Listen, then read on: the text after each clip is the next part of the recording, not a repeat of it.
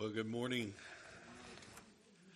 What a joy it is to gather in the name of the Lord. As Greg reminded us last week, we are uh, called and gathered to Christ and um, uh, together uh, for encouragement and edification. I'm thankful for his faithfulness in ministering uh, the word last week. Uh, let me just mention, by way of two prayer requests, um, uh, before we look at the Word of God together. One, Larry Miller will be having open heart surgery tomorrow uh, at noon.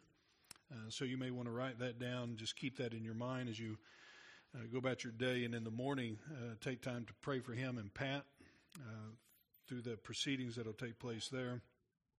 Also, uh, oh, his name just left my mind. That's awful, isn't it? Uh, Doug Jensen will be traveling to Africa for a mission trip for a couple of weeks uh, this coming Friday. So uh, I do want to uh, encourage you to pray for him as he travels and, and the opportunities he has to meet with uh, local pastors in Africa.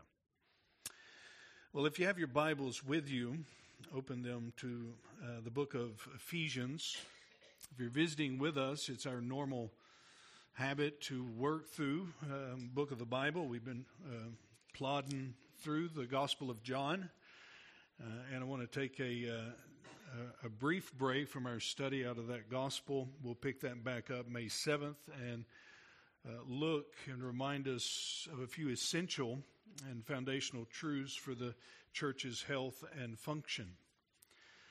And while there are many places we could go and look uh, to, to try to flesh out what that means, the, the function and health of the church, I want us to consider here in Ephesians 4, uh, this week and next week, the unity of the church uh, and its productivity. And uh, uh so you find your place. I'll begin reading in verse number 1 of chapter 4. And um, you can just follow along as I read down to verse number 16. the Bible says, I, therefore, prisoner for the Lord, urge you to walk in a manner worthy of the calling to which you have been called. Uh, with all humility and gentleness, with patience, bearing with one another in love, eager to maintain the unity of the Spirit in the bond of peace. There is one body, one Spirit, just as you are called to the one hope that belongs to your call. One Lord, one faith, one baptism one God and Father of all, who is over all and through all and in all. But grace was given to each one of us according to the measure of Christ's gift. Therefore, it says, when he ascended on high, he led a host of captives and he gave gifts to men. And saying he ascended, what does it mean but that he also descended into the lower regions of the earth? He who descended is the one who also ascended far above all the heavens that he might fill all things. And he gave the apostles, the prophets, the evangelists, the shepherds, and teachers to equip the saints for the work of ministry, for building up the body of Christ, until we all attain to the unity of the faith and knowledge of the Son of God, to mature manhood, to the measure of the stature of the fullness of Christ, so that we may no longer be children tossed to and fro by waves and carried about by every wind of doctrine by human cunning, by craftiness and deceitful schemes. Rather, speaking the truth in love, we are to grow up in every way into Him who is the head, into Christ, from whom the whole body, joined and held together by every joint with which it is equipped, when each part is working properly, makes the body grow so that it builds itself up in love. Um, pray with me. Father, we thank you for this morning. And this time we can gather together. Thank you for your word. Thank you for your people.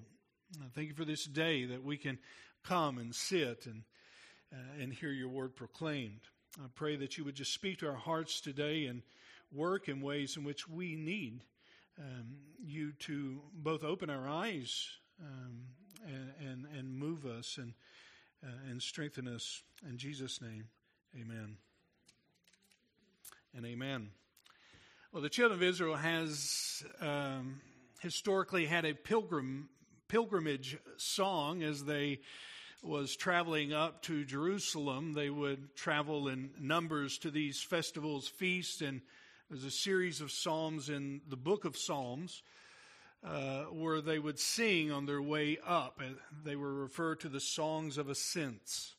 And that's the idea, Jerusalem being uh, in its elevation being high. And so as they traveled up to worship together, they would sing these songs, and one of which I think is fitting for uh, Paul's message to us here. It's found in Psalms 133.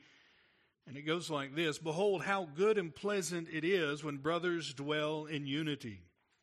It is like the precious oil on the head running down on the beard on the beard of Aaron, running down on the collar of his robes. It is like the dew of Hermon, which falls on the mountains of Zion. For there the Lord has commanded the blessings, life evermore, forevermore. Now, I don't know about you. Maybe you listen to music on your way to church or while you're getting ready, but I, I kind of wonder how many of us have actually sung about the joyfulness of the fellowship we share as the body of Christ uh, what it means to come together and worship uh, Christ together and what God has given us in this gift called the church, this togetherness. Uh, here you see in Psalms this, this blessedness of that fellowship of the people of God as they worship in unity. This God anointed, life giving blessedness and pleasantness that is found uh, as we are united to Christ and united to one another. It may be helpful to see a contrast to that, and we have many modern examples, I'm sure, that we could talk about in society where, uh, where coming together is more characterized by conflicts and divisions than this blessed unity. But I want to bring up a, a biblical one, uh, just so it doesn't seem like I'm just picking on one particular place. Uh, the church at Corinth, as you know, if you've read 1 Corinthians, was a church that Paul begins his letter with declaring to the saints of those who are in Corinth, the holy ones. Uh, it doesn't take long till you get into chapter number three of that letter where he's addressing this divisive nat- uh, nature of that church's fellowship. In fact, some were saying they were of Paul, and others were of Apollos, and, and others were of Peter, and others were of Christ, and they were continually uh, they were continually friction and, and fighting among uh, one another. And it could be said if there is blessedness and life giving uh, fellowship, the body of Christ, then it is draining and discouraging and defeating when a church is at odds, when they fight among one another, when the body and the people of God are in friction in that way. I need not remind uh, you that are familiar with your Bibles, this is the very thing, the unity of the church is the very thing that Jesus prayed for. When he says, I hope that they be one as we are one in John chapter number 17. Uh, this oneness uh, which Jesus bought by his own blood, which he, he gave his life for, is a manifestation of the glory of the gospel. And I think Greg mentioned that even last week. As we gather together and worship together, we are magnifying that God has sent the Son and all that that means uh, in the gospel. We're declaring his glory. But likewise, or, or contrast to that, the, the message and the scene we see in, in fighting and, and in that divisive nature is a distortion of the gospel to the world. Again, that church in Corinth who was suing one another and they were enduring gross immorality. They were um, polluting the Lord's Supper. They were uh, trying to outdo one another in spiritual gifts and all the other things that were going on in that congregation, it is no wonder oftentimes the world looks at the church with suspicion. In fact, there are many modern examples of this. I, I recall a, a, minister once saying that two deacons met him out in the parking lot and they were going to uh, intimidate him, I guess work him over for some of the teaching that he was teaching in the church. Uh, another kind of division was uh, a fighting within a body of Christ between those who believed that you could eat in the church building and those who believed you could not eat in the church building. So the argument was should there really be a nursery because we may feed the children goldfish? We might find that is funny, but if you're living in the middle of that, that is one of the most chaotic uh, and divisive statements or statement uh, or places that you can be. Churches fight whether there's not enough hymns, and other churches say there's too many hymns, and the sermons are too long. I don't think anyone ever says the sermons are not long enough, except when I first got here and preached 30 minutes, someone asked me, Are you done? And I guess it was a running joke for a while. Now they're wanting to recapture why they brought me here. In fact, Ryan said it was a joke for a while. I think they had a pool on how quickly I was going to finish.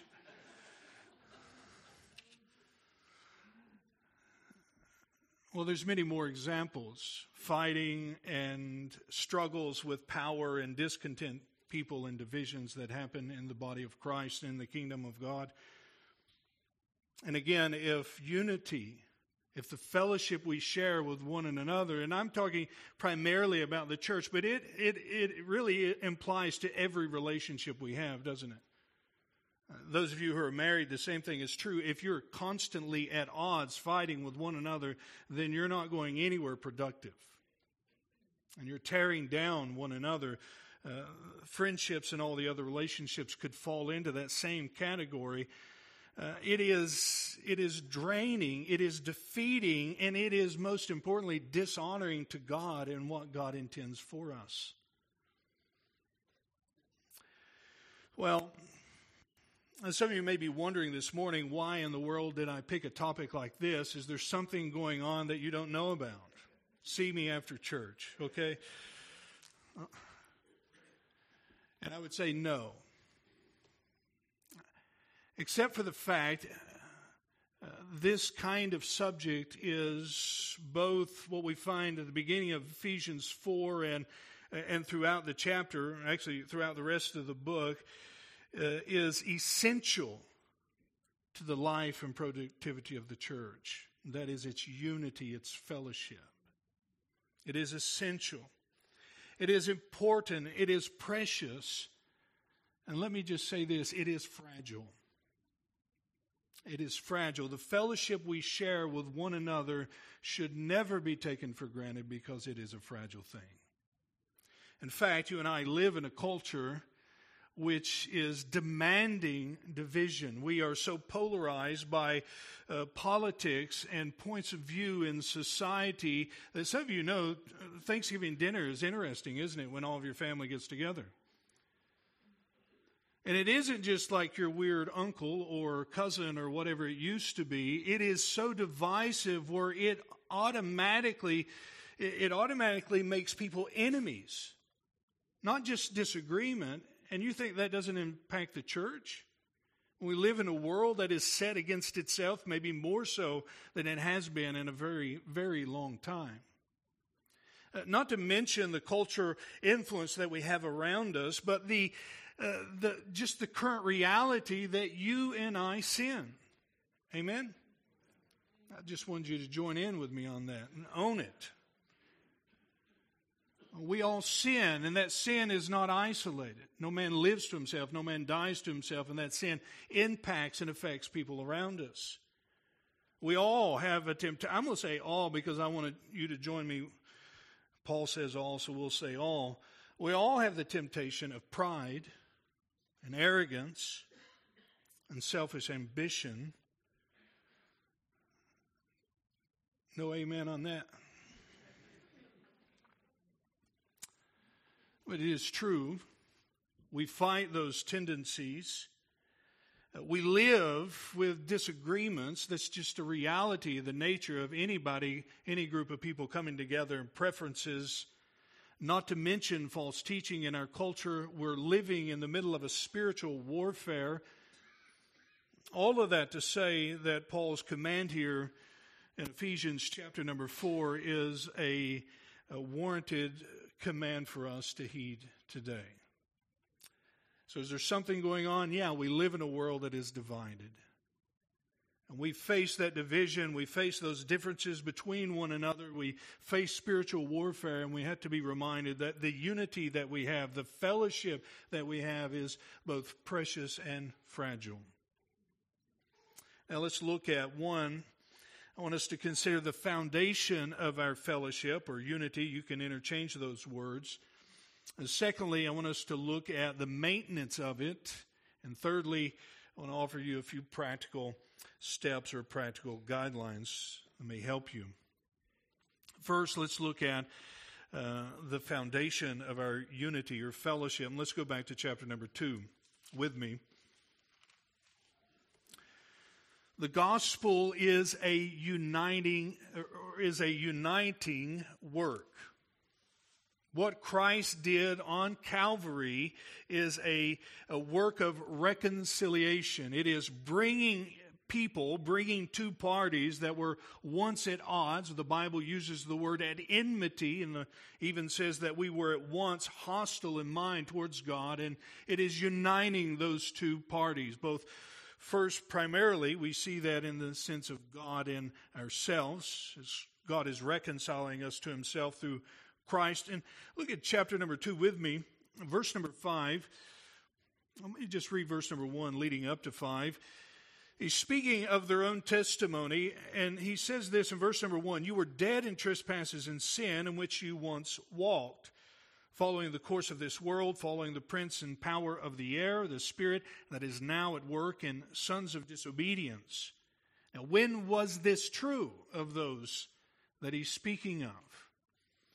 Well, it's true of those just as it's true of everyone else. It's true of those before Christ, before they came to faith in Christ, before God raised them from the dead. This is true of every human being. It's not speaking to a particular class or a particular group of people. That's important. You'll see in just a few moments. But he's saying this was you historically. This is where God found you and what God has done for you. And if you are in Christ this morning, this was your testimony. This is your testimony. And he says this among whom we all once lived in the passions of our flesh, carrying out our desires of the body and the mind, and were by nature the children of wrath like the rest of mankind. But God, oh, don't you love that phrase, by the way? Uh, this was true, but there's a big contrast. Something happened. And then what happened? Well, God happened. God, who is rich in mercy because of the great love with which He loved us, even when we were dead in our trespasses, notice this next phrase, made us alive together with Christ. so the uniting work of the gospel is bringing us out of death and making us alive together with Christ. And reconciling us to the Father through the work of Jesus Christ. Verse number six, he continues that thought, raised us up with him and seated us with him in heavenly places in Christ Jesus. Now think about that what he's saying to us that we are seated with Christ in heavenly places as Christ is seat down, seated beside the Father, the right hand of the Father in all victory. Uh, so we are seated with him. His victory becomes our victory, and he has brought us to himself and will one day bring us physically to himself when he returns. And so the uniting work of the gospel is primarily first uniting us with Christ. It is not only being seated with Him, he later picks up the language that it is in Him, in Christ, that all of these spiritual blessings that He mentions in the book of Ephesians are ours. He's uniting us to Christ and uh, in uh, Colossians, he tells us in chapter number three, and so much so that when Christ appears, your life will appear with him. So the gospel work is a uniting work. It is a work that brings us into fellowship with the Father and with the Son and with the Holy Spirit. God has brought us into that, that work of reconciliation. And there's something to be said that this is, and normally how we read the book of Ephesians and the book of Colossians and Philippians is we look at this through the lens of ourselves, through the lens of being an individual person. You ought to do that. In fact, that is a, one of the most significant, important questions you could ever answer in all of your life. Have I been raised with Christ? Have I been seated with Him? Is everything that He said in this passage true of me? Have I been born again? Is my sins forgiven? Am I a new creation in Christ Jesus? That answer is significant, and you should answer that. And if you're here this morning and you can't answer that in an affirmative way, in a, in a way that says, Yes, I know this is true of me as I read this. I understand this is what Christ has done for me, and I have been born again, and, and I have been seated with Christ. Then I want to just encourage you come see me or somebody you're with that knows Christ, walking with Christ, and ask them, How can this be true of you? Uh, aside from everything going on this afternoon, I would love to just sit down and, and show you what this means and how this can apply to your life as well. So it is significant to look at it individualistically, uh, to, to put ourselves in the passage. But this letter was written to a group of people that met together, that worshiped together, and, and he is speaking to them in a corporate fashion. So we look at this individualistically, but we also must look at this in the sense of community. And, and he's reminding them in two ways. Not only has God reconciled you to himself through Christ, you're in fellowship with the Father through Christ in Christ, but he's also done that to other people as well. It's the idea of you're being saved, but you're not the only one. There's a family of God, a fellowship of believers, and that's the language that he uses throughout the rest of chapter number two and chapter number three. Notice with me verse number 19. He says this in chapter number two. Well, he begins this by saying, um, verse number 11, speaking to the Gentiles in the flesh, you were one time without hope, separated from God, alienated from the commonwealth of Israel, strangers to the covenant. But now in Christ, you who once were afar off have been brought near by the blood of Christ. Verse 13. Uh, in verse number 14, he says, He himself is our peace, who has made us both one and has broken down in his flesh the dividing wall of hostility. What is he saying? Well, there's an image that he gives, and that's the image of the temple. This kind of wall that separated Jew and Gentile. In that culture, a Gentile could come only so far when it came into the true fellowship of the people of God. They had to stand on the outside, and if they'd enter in any closer, then they would be taking their life in their own hands. There was a court of Gentiles at the temple, and it was there that Jesus cleansed twice that area, the court of Gentiles. So, Paul is saying is that in Christ, he tore down this barrier, this wall that separated, that divided Jew and Gentile. In fact, this is the very mystery of the gospel in chapter number 3, verse number 6. Excuse me, and that is that the Gentiles are fellow heirs, members of the same body, and partakers of the same promise in Christ through the gospel. Now, I want you to understand, and, and many of you do, you've may heard this uh, many times, but understand this is two completely different backgrounds of people. In fact, insomuch so that much of the Gentiles' lifestyles, their preferences, their practices, their culture was considered to be unclean to the Jew. And here Paul just saying, oh, yeah, by the way, they're fellow heirs with you, part of the family of God. It's like going into the, uh, the, the time in America and segregation and removing the signs off the water fountain. Says, it doesn't matter, we're all just human. Let's just all drink from whatever fountain you want to. Well, today it seems like one ought to do that, but back then you might get shot doing something like that. This was a shocking reality to the hearers of Paul's day.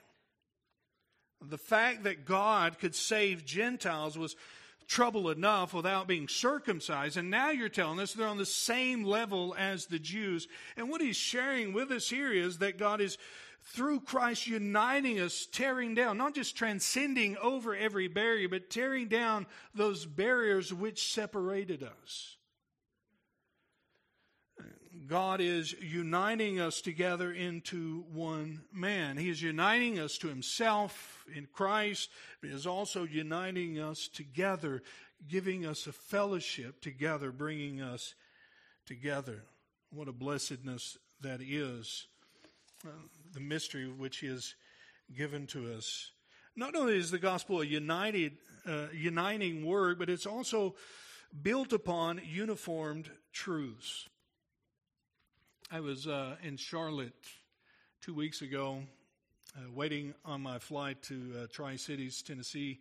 And I was I was there. I was sitting beside a guy. I'd been reading Thomas Watson on the plane, and decided I need some social interaction. After uh, four hours of reading Thomas Watson, anyway, this guy sitting beside me had a very familiar tone to his uh, voice and uh, dialect, and sounded like I knew where he might be from, and he may be on the same flight I'm on. And uh, so after I got done eavesdropping about his phone call, and he got off the phone, because we're like that, we're nosy. His his flight was delayed, and he had all kinds of trouble. coming from Las Vegas. Now that's important for what I'm telling you, but just want you to know I'm a good listener if you tell me something. and um, so I began to talk to him and ask him where he's from, what's he doing, and, and, and why is he traveling, you know, all the questions I didn't need an answer for, but just making small talk. And um, he's from the area I grew up, uh, rather large area, so you might think I knew him. I'm not related to him, or I don't know him, didn't know him. Uh, and he said he was into drag racing. He was official and, and, did the official stuff with drag racing, whatever that is. I know what drag racing is. The official part I don't know, so thank you very much. So I asked him, I said, So do you know, uh, and I give him a gentleman's name that I knew that had a drag race car, and he's like, Oh, yeah, I know him. He's a really great guy. We talked for quite a few minutes about the kind of car he drove and all this other stuff about this other gentleman that we both knew. And that's to say that their, their fellowship, their, their, their relationship, the, the kind of thing they had going on had to have a, a commonality. There had to be a, a common foundation. Uh, and that's the way it is. Political parties, sports, they have sports parties, uh, all this other stuff, fan clubs, they, they have to have something in common that helps them stay grounded and that brings people together. And what we see, just even in this illustration of Jew and Gentiles, their life backgrounds and upbringing wasn't going to unite them. Their way of worship and the, the translation of Bible they preferred was not going to happen. Uh, the very things they liked to eat definitely wasn't going to bring them together. What would bring them and unite such diverse people? It's the very same thing that brings such diverse people together this morning. Uh, and some of us like the same thing. Some of us may vote the same way. Some of us may, may have the same hobbies. But in, in reality, we have to have something more substantial, more meaningful that unites us together, or we will never have true God anointed, life giving fellowship. Amen? And that's what Paul gives to us here in chapter number 4, verses 4 through 6. It is, some believe, a early church statement of faith, maybe a song or, or something, some way that they, they retained or, or uh, spoke about their faith and passed on some core elements of their faith. Some people look at it that way. I think that's a good way of looking at it. Nevertheless, he mentions seven times in these three verses this emphasis of one of one. What will bring us together? Well, some of you say, well, Christ brings us together. And, and praise God, that's true. But what do we mean by that? Uh, what do we understand with all of that? And, and so he fleshes that out just a little bit for us by giving us this confession of faith or this common faith that we share together. Notice verse number four says, There is how many bodies? One? One spirit, just as you are called to the one hope that belongs to your call. How many of you have hope this morning? Do you know you share the same hope as the person beside you if they have hope in Christ? What is our only hope in life and death? That we are not our own, but that we're His. And we have that one hope. We share that foundation of that one hope. And he goes on, that belongs to our call one Lord, one faith, one baptism, one God and Father of all who is over all and through all and in all. This kind of Trinitarian formula. There's just all of God given to us. We share that. That doesn't mean that we, we don't have disagreements. Uh, there's disagreements about end times. There's disagreements about the mode and uh, of baptism. There's other things that we disagree on when it comes to hermeneutics, but but at the bottom line, we share the same common faith. I really think that you should be able to take our statement of faith at our church here, and I think you should look at it, depending no matter what background you come from, and say that's biblical. That's what we should build our fellowship on, those basic statements of the Christian faith. That's what unites us. Not the things that divide us. And that's what we tend to do, don't we? We kind of get things out of order. We tend to champion those things that are divisive instead of champion those things which unite us. And so we have a uniform truth, that same foundation that we're built on. And I would say, thirdly, speaking of the uh, just the foundation of our unity, that is the gospel's price of it. Our fellowship came at a great cost. The fellowship we share with one another was forged in Christ's blood and on his cross. I'll look back at in chapter number 2 with me, verse number 16. It is precious because of the because of the price paid for it and might reconcile us, speaking of what Christ is doing for us, might reconcile us both to God in one body through the cross, thereby killing the hostility. How does he bring us together through his death on the cross? That is what unites us. We're united through the death of Christ, the foundation of those common, or the common faith, those common truths.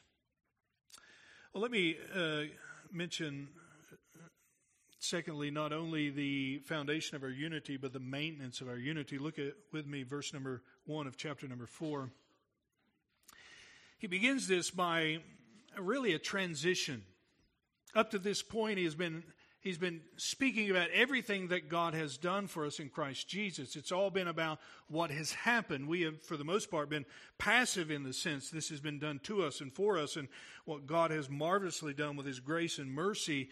And he gets to chapter 4, and it's almost like that Romans 12 thing where it's a transition, where he goes from doctrine to duty, or this is to be applied or, or fleshed out in our lives. And he does this by urging pleading with the church.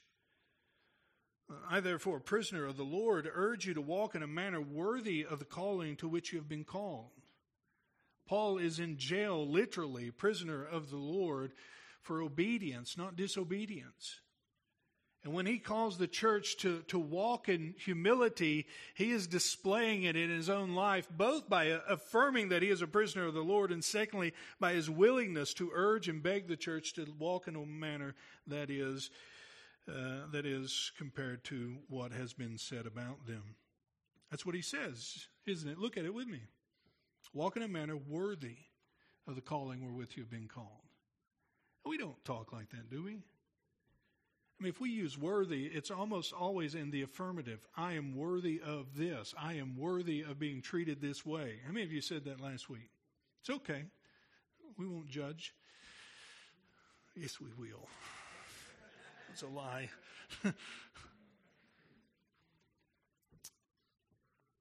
what does he mean, worthy?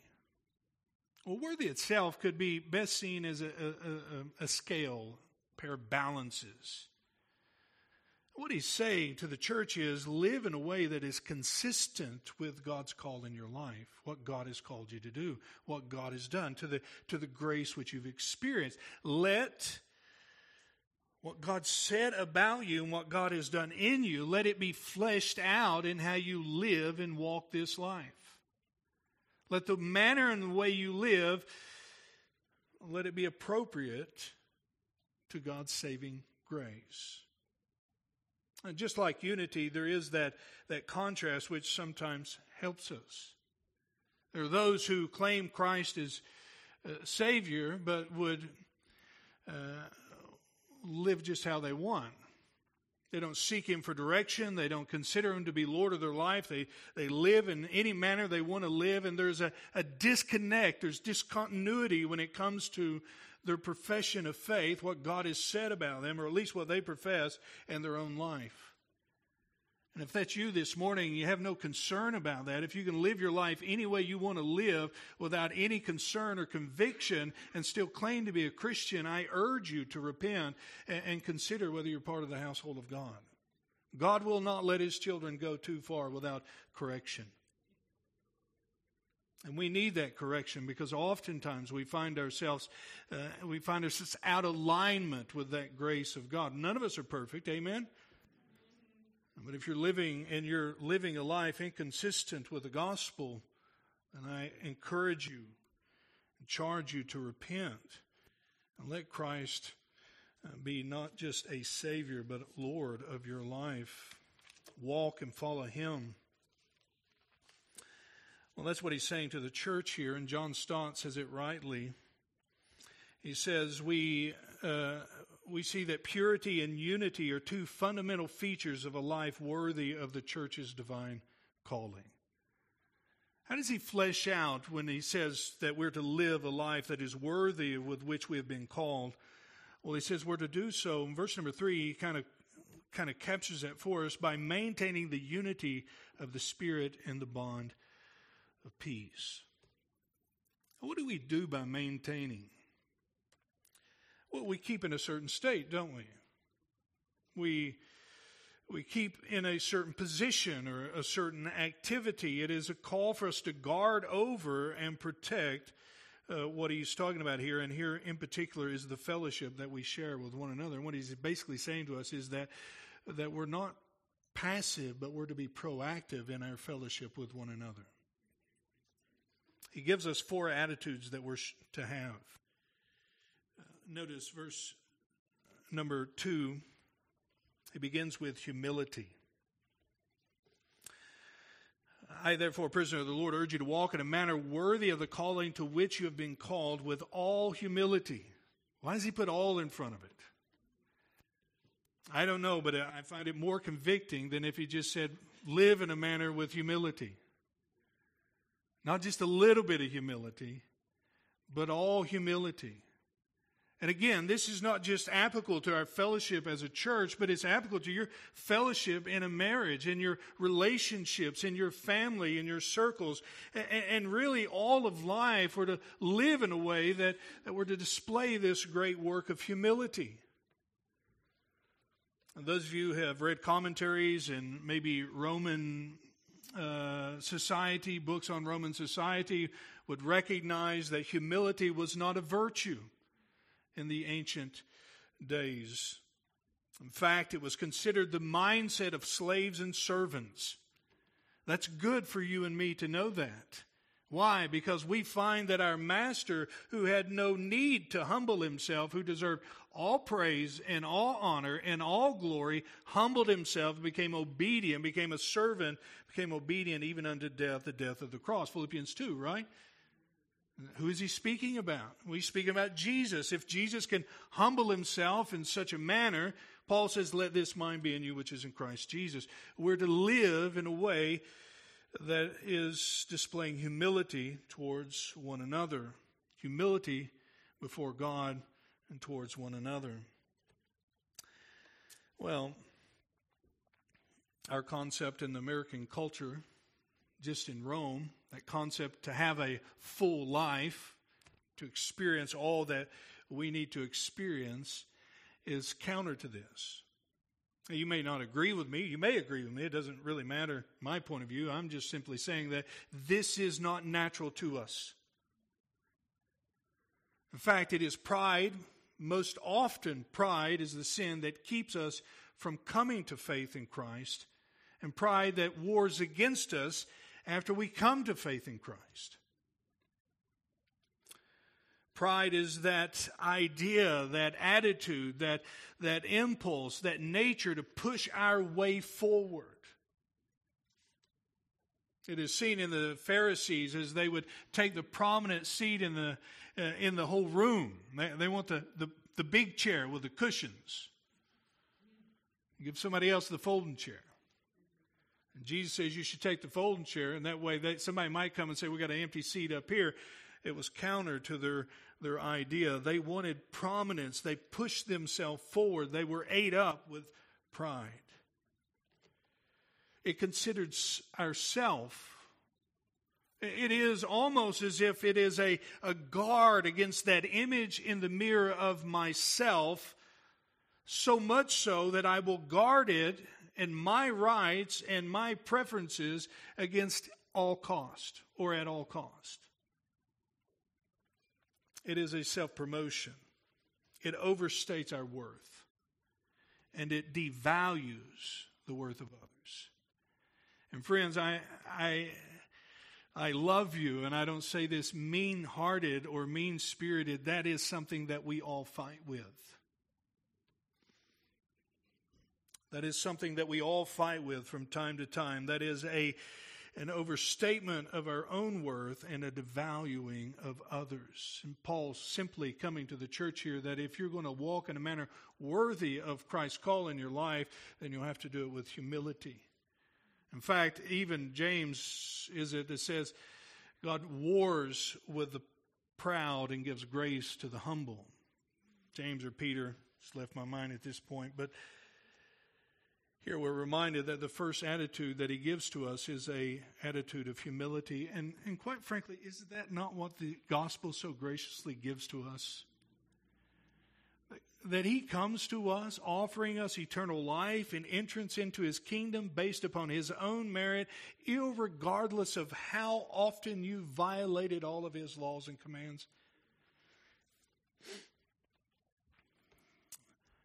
There's only one door at the cross, but as one writer said, it is a low door. It is a, it is a door which we must bow down and humble ourselves to. We know the example in in the Gospels as Jesus was telling us about the two people praying. The one guy gets up and prays, thanking God for how good he was and that he wasn't like this poor sinner. And the other guy beats himself on the chest, lowers his head, and says, Be merciful unto me. And he shows that attitude of humility. And he's saying to us here that if we're going to maintain fellowship together, in the church and in your lives and the relationships in your lives, then you will only do that through humility. We must be careful masking, uh, masking our arrogance or our divisiveness as boldness. Uh, sometimes we're able uh, to do those things, pushing our way forward without hearing or caring or considering others.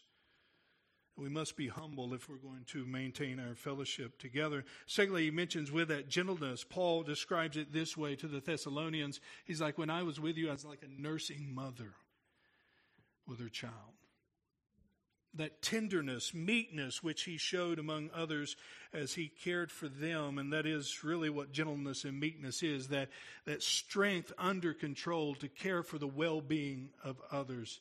Again, showing that attribute of humility and lifting up others.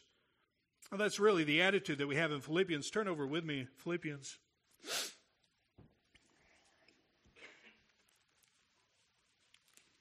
Chapter number 2.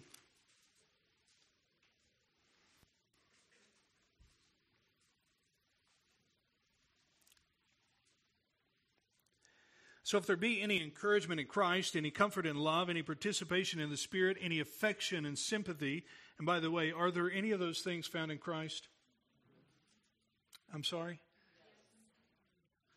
All together? Well, that's, I think so too. He says, verse number two, complete my joy by being of the same mind, having the same love, being of full accord in one mind. There's that unity, this idea uh, of striving together, not against each other. Verse number three, do not, nothing from selfish ambition, humility, right? But in humility, count others more significant than yourselves. How many of you say, I got that knocked out? I, I mean, I do that. Go ahead. Let's bow for a word of prayer. But if we will maintain our fellowship, uh, if we're to live in a manner worthy of the gospel, uh, then this is the mindset that we must have. This is the mindset we must come back to. This is the one in which the Spirit is working out in our lives and that we're to display. Have this mind among yourselves, he goes on and says, or let not each of you look on only on his own interest, but also to the interest of others. That's not saying be a busybody, right? So if that's like your thing, he's not justifying that, sorry. He's simply saying don't just care about your own life, your own burdens, your own needs, but give thought to the needs and life and burdens of others. Care about what's going on in other people's lives. And that really is a, an outworking of our fellowship together. He goes on and says in uh, chapter number four, not only is there this work of humility and gentleness, but patience. We'll skip over that. Bearing one another in love. I really do think these two go together.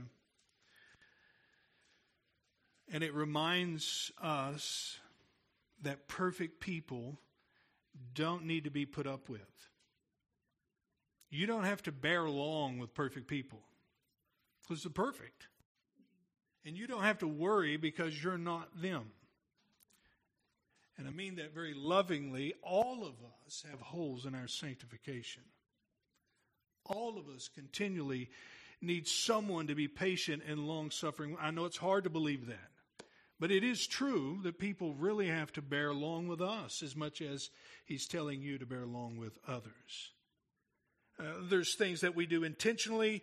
There's things we do without thinking. There's uh, there's all sorts of disagreements that happen, and he says not everything is a rise to to burn the burn the place down and, and start all over with a new group. He's saying no, we're to live in a way that is patient and bearing long, loving one another if we are going to maintain and and uh, keep this fragile thing we call fellowship.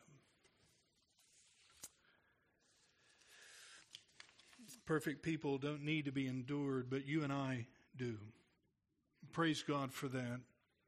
It brings us back to a place of not being quick to think evil of each other.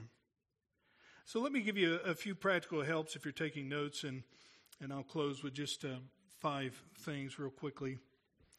I know you mentioned the number and you're counting, you're like, man. One, how can we play this out or how does this play out in life? And first, it's just the very easiest thing that I could think of, and that is come worship together. There's something about magnifying Christ and our desire to worship Christ that unites us, uh, that strengthens us, that helps us regain our proper focus not setting our minds on certain preferences and certain things we like or, or emphasizing the things that we don't like. Not everybody's going to be happy all the time. Would you agree with that? You can be happy about that statement. It's true. And, and, and coming to worship together is helpful and needful. Uh, don't forsake the assembling of yourselves together. And some of you who are leaving Camp of the Woods, going back into the world, figuring what you're going to do in your next steps, find a good local church and be a part of that fellowship and invest in that. Let them invest in you. How do we maintain this unity? Well, we're there to maintain it. Come worship together. Secondly, actively praying for each other, and as Greg would often remind us, with one another. Pray for each other.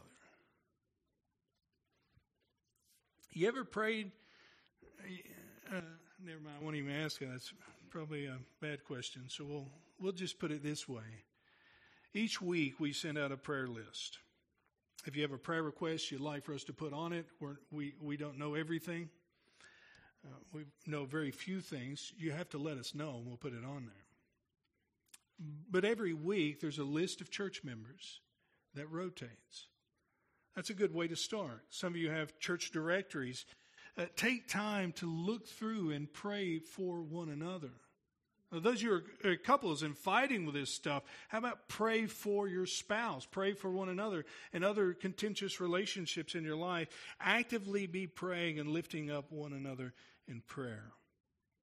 If you don't receive the emails, church emails, you'd like to be on that email list, uh, come see myself or Mary after the service, and, and she'll sign you up on that email list. The third thing I would say, and that is this is a tough one, but talk to one another.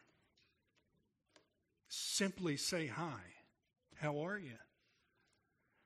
One of the challenges in any congregation uh, is, especially congregations that tend to claim to be a friendly church, is they tend to be friendly in groups. And uh, Mary and I have been uh, several places. One in particular, uh, I won't mention the name of. We actually grew up there. I surrendered to preach at this church. I got married there. We went back to visit to preach, and it almost felt like that it, it, it almost felt like I was getting in the way of the service. And I was the one preaching both services. It, it, was awful. The guy actually gave me a check at the end of the Sunday night. I don't know what it was. He gave me a check at the end of the Sunday night and said, We got a business meeting. We'll talk to you later. Thanks for coming. And, and I left. Mary and I left out the church. Uh, and and it just goes to show you sometimes we can claim ourselves a friendly church, but it is not hard to lose that. And it takes activity. It takes it takes us intentionally talking and, and carrying and and having a conversation, getting to know each other, having a meal or a cup of coffee with someone or tea for those of you who like that sort of stuff. Those of you from England that like that sort of stuff. John gave you out, and this applies to marriages as much as um, enjoy tea with her, John. But I would say, I would say in that, and I think this is very important. It also means if you're going to talk to one another, don't give ear to gossip. Don't give ear to that negative uh, um, talk towards one another. Talk to each other. Don't talk about each other. It is amazing. Sometimes we'll endure that that people talking about our church family members or people in our fellowship.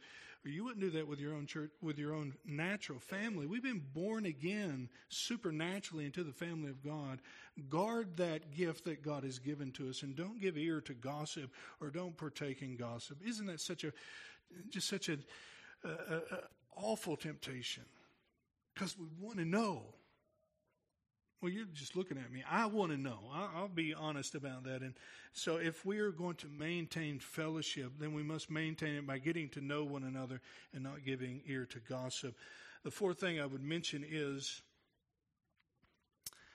uh, take steps to maintain, uh, take steps to make things right.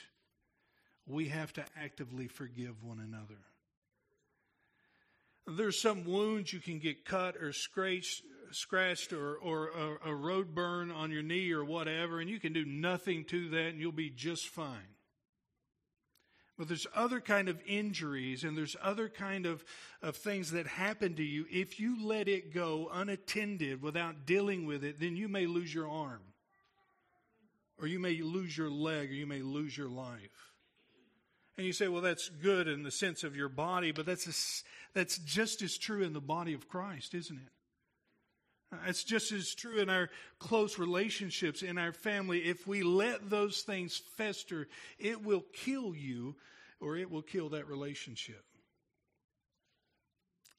Uh, someone once said, as we walk with the Lord, one of the ways we walk victoriously is keep a short account of sin. That's a good, I think that's something good to remember. And I would say if we're going to maintain fellowship in the body of Christ and in our relationships, then we have to keep a short account of sin. We have to go to those who offended us or whom we offended and make those things right or seek to make those things right. I would say last, and let me just close with verse number 14 through 22 of chapter number 2. And that is, we cannot Uh, do this in our own strength and ability, but it takes a God in us.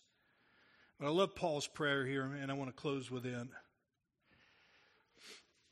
or chapter number 3, verse 14 through 21 speaking of that great mystery of that union uh, uh, fellowship that we have with one another in the gospel this mystery that is that is manifesting the riches of Christ to this world he says this for this reason I bow my knees before the Father from whom every family in heaven and on earth is named that according to the riches of his glory he may grant you to be strengthened with the power through his spirit in your inner being so that Christ may dwell in your hearts through faith, that you, being rooted and grounded in love, may have strength to comprehend with all the saints what is the breadth and the length and the height and the depth, and to know the love of Christ that surpasses knowledge, that you may be filled with all the fullness of God.